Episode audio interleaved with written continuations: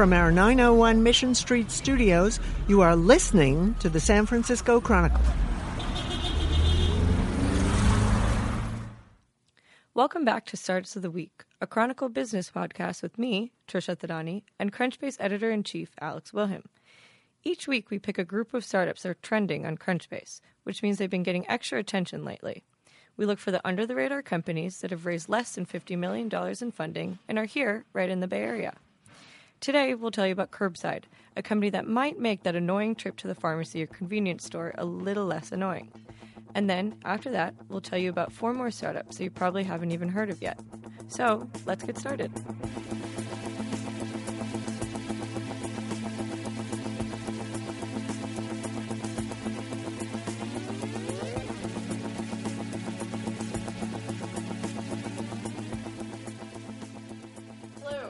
To our Startup of the Week series. Um, I'm Trisha Thadani, a general assignment business reporter here at the Chronicle, and I'm here with Alex Wilhelm, editor in chief of Crunchbase News. Hello. Um, so, so we come.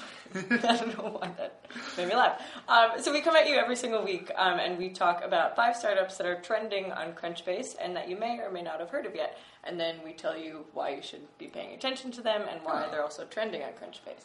Um, but do you want to tell us a little bit about how we choose the companies every single week? Yeah, so for everyone who watches weekly, uh, this will be kind of a refresher, but for everyone Listen else, anyways. what we do is we try to find companies that are not the biggest firms in tech. Everyone knows about Airbnb and Uber and blah, blah, blah. We want to find the kind of next set of companies. Mm-hmm. So we set some parameters or kind of just rules about companies that can meet our list. So less than 50 million in funding, hasn't raised capital in the last year, not acquired, and based here in the Bay Area. And then we rank them based on trend score, which is how much attention they're driving on the Crunchbase platform. Right. Uh, so really, these are supposed to be the companies that may be the next big thing. Right. Which is or fine. maybe the ones that are On the way done. out. On the way out. It kind of goes both There's ways. always a different reason why they're trending, and we try to figure that out. So Yeah. the one this week, um, the main one we featured is one called Curbside. Yes. So this one is pretty cool. Um, so this is one that lets you. It lets you like.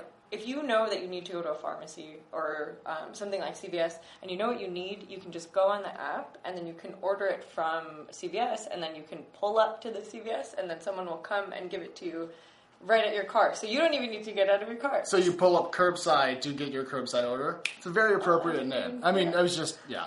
But what I smart. I have to admit, when this came up on our list, I was kind of negative about it. I'm I like, both I'm like were. lazy people, just get out of your car and all this. And then I realized Postmates probably doesn't work in very um, non-dense areas like, Like the suburban like suburbia. Yeah. yeah. Mm-hmm. this is a great way to really drive efficiency and let people just use their own car to do pickups and Yeah. save a bunch of time because you don't really need to go in and like walk around the store. Yeah. So I was cynical. I was a hater. Now I'm kind of a fan. And if I lived in a boring place, aka a suburban environment, I would probably use those, frankly. like Glen Rock, New Jersey, where I'm from. Um, Glen Rock, New Jersey is the epitome, the cross section of suburbia, and therefore you should avoid it at all costs. Anyways, um, so this this is this app um, is also like capitalizing on that trend of just delivery. I feel like we're seeing like you know like your Grubhubs and DoorDash and everything. So you know we're too lazy to get out of our houses, too lazy to get out of our cars. So now Silicon Valley, Silicon Valley, Silicon Valley. have you- to make. Have you ever traveled and just pulled up an app you use, like Postmates or whatever, and then realized you're in an area where it doesn't exist and look around like, Like, you lost you 10 mean? years? Like, what's going on? Who are you people? Um, How do you live? So, so it's trending this week because they partnered with Yelp. So Yes. you can go, um, you know, if you're looking up like the local CVS, I guess, um, and then right on the Yelp app, then you can order. If that particular Yelp is partnered with Curbside, then you can order um, through that app as well. So Which I thought was really a great partnership. Yeah. I use OpenTable off of Yelp pretty often when I'm Oh, trying to find a restaurant table and so forth. So I think this could drive a lot of engagement for them. Uh, and they're in like 4,000 stores or something already. Right. And their business model is actually great. Yeah. So And the, the, key- the key of this, before we move on, is that you don't need to pay for, like, you as a customer doesn't need to pay for curbside. So No. it's a win win for everyone. Like, they're getting that um, extra service. You don't And- need to pay anything. And the need to get a store pays the company a subscription fee and also a percentage of the sale. So Yeah. really, everyone wins but Walgreens, but they kind of wins. So I, if it keeps working on the Walgreens fact. is a partner. Anyways, Well, example store. yeah. Um, anyways, MapD is our next company. Um, so for those of you that know what Tableau is, the CEO explained this to me as like Tableau on steroids. So essentially, what MapD and Tableau do is they take like these big lumbering data sets and then they'll put it in there like a really pretty and easy, um, uh, what's the word? like a, a very pretty visual map, basically. data Visual interactive map, yeah. Sure. Um, so yeah, it crunches big data sets. You get to see maybe like things that you wouldn't uh, notice otherwise just by looking at the numbers in an Excel document. Yeah, I mean, people talk about the era of big data and how everyone's not trying to leverage their big data, but Mm-hmm. I think people were in this big rush to accumulate all the information they could. Yeah. Mm-hmm. Everything from sensor data to server logs to just web traffic, all this stuff.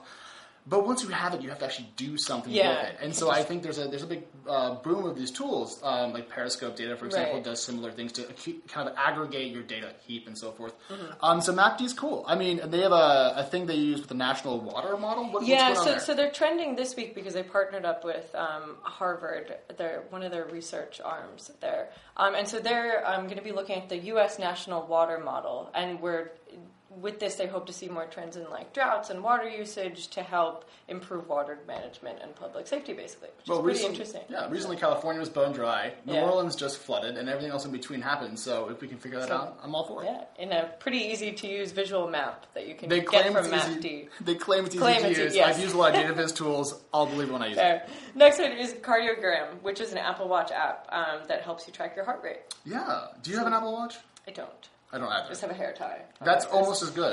it's actually as accurate as a lot of heart rate monitors. Um, so what's going on with them, and uh, which cultural show did they tap into to drive attention? so um, this one also, just like MapD, it helps you visualize the data of your heart rate, so you can, you know, see it on a movable map, I guess. Um, but there's an example of this one guy who he was using it for like a week, and then the, um, you know, the movements in the map he seemed really erratic and really irregular. so ups and downs in his yeah, heart rate. I yeah. see. So he actually went to the doctor, and they were like, "You had," and I wrote this down because I knew I'd mess it up. And they were like, "Oh wait, you have an atrial fibrillation," which, for those that don't know what it is, it's a common heart arrhythmia that can cause a stroke. And we we here at the show know all those words. Yes, hundred percent. If you ask us, we could We define them didn't for practice them beforehand. you. And no, Um, and so, but this week they're trending because of a very smart PR move, Yes. where they tracked um, people's heart rates during a recent Game of Thrones episode, which I'm not a Game of Thrones. Uh, You don't have to confess watcher. that on the show, actually. I feel like it's full disclosure. Okay. um, but you are. Yeah, So- I'm, a, I'm a big fan. So I, normally I don't want to applaud PR because they're paid shills pushing a corporate narrative, but Mm-hmm. in this case, uh, leveraging heart rate differentials uh, throughout an episode of Game of Thrones was just witty and clever. really smart, Because yeah. I'm a very jumpy person. I can't do like horror movies, and I'm very scared all the time. And so my heart rate goes up and down Yeah. a lot. And so when I read this, I was like, I bet I would have been a huge like Yeah. jumper. But in your daily life, is this something you would care to use? You think? I have worn Fitbits before. I have worn Apple Watches. I like the idea very much, but I find that anything on my wrist gets in the way of typing. Yeah. And given that's the only way I can ever find out how to make money, I don't like things to get in the way of it. So I find it to be too annoying. Watches, uh, so forth. Eventually, I would love to have this, but not a short-term thing. That's actually a perfect transition to our next company, which is um, a company called Lark. Yes. So, in the in the same way of Cardiogram, they're also a health tracking um, app, but except this one makes its own hardware, so they actually make the physical wristbands as well. Yeah. But that's not really doing too. That space doesn't seem to be really doing too well now. Right? No, I mean we've all tracked the stock price of Fitbit um, over the We've last. all tracked it. Yes. Well, half of the team here has tracked it. I thought we were all one doing that. googled it before this. Uh, no, I've been tracking it for years. So Fitbit has struggled uh, mightily in the public markets to uh, convince investors that it's long-term growth and that people are willing to keep buying uh, wearable devices over the long term. Um, there was a lot of momentum in the category. People were thought that insurance companies would, you know, almost pay companies to have their employees wear these to drive better fitness Yeah. activity and so forth. And they're really fine popular, but the category has slowed down. So Yeah. the question is, does Lark still have a future? Given that we couldn't get a hold of them for this piece, and they haven't raised money since I believe it's twenty. I'm going to read 2015. Yeah. Which is a while, a while ago. Yeah, really. or or the yeah, and that also goes to the question: Is a like an app like Cardiogram better off than someone like Lark who's trying to make its own? I mean, if, if you can find a way to piggyback off of Apple's hardware, which will always have Yeah, an install base, that's yeah. great. The risk is Apple can just build your app into the software, and then you're dead. So in the Interesting. in the early days of the App Store, Yeah. people built flashlight apps that would like turn on your thing and just spray a flashlight across the room, and they sold millions of those. And then Apple built it into iOS, and all the apps died. Interesting. Oh, So interesting. platform risk is the phrase. Anyways, last one is a, a company called Endless. So this one will build cheap computers with apps already pre-installed in them, um, just like I guess Apple could do as well with the flashlight. But um, so apps are already uh, like apps and like study tools are already installed. It's like a word processor or an encyclopedia. And this, like you were saying earlier, could be really helpful for developing countries that don't really have high bandwidth Yeah, not everyone has a great connection to the internet. I think we take that for granted, especially here in Silicon Valley, but broadly in the U.S., which has much higher average internet speeds than a lot of other countries, Mm-hmm. even though we're slow compared to Korea and Japan. Um, I love the idea. Anything that takes digital products that were formerly unavailable to a certain group of people and makes them available, I'm always going to Yeah. be a fan of because it closes the uh, digital divide. All right, well, on that note, um, that's all we have for you this week. Uh, our piece is already out, so check it out, and we'll be back next week. We will.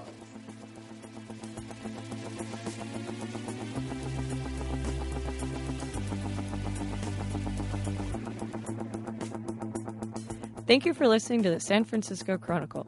Read more startups coverage at sfchronicle.com and crunchbase.com. I'm Trisha Thadani with Alex Wilhelm, and this is Startups of the Week.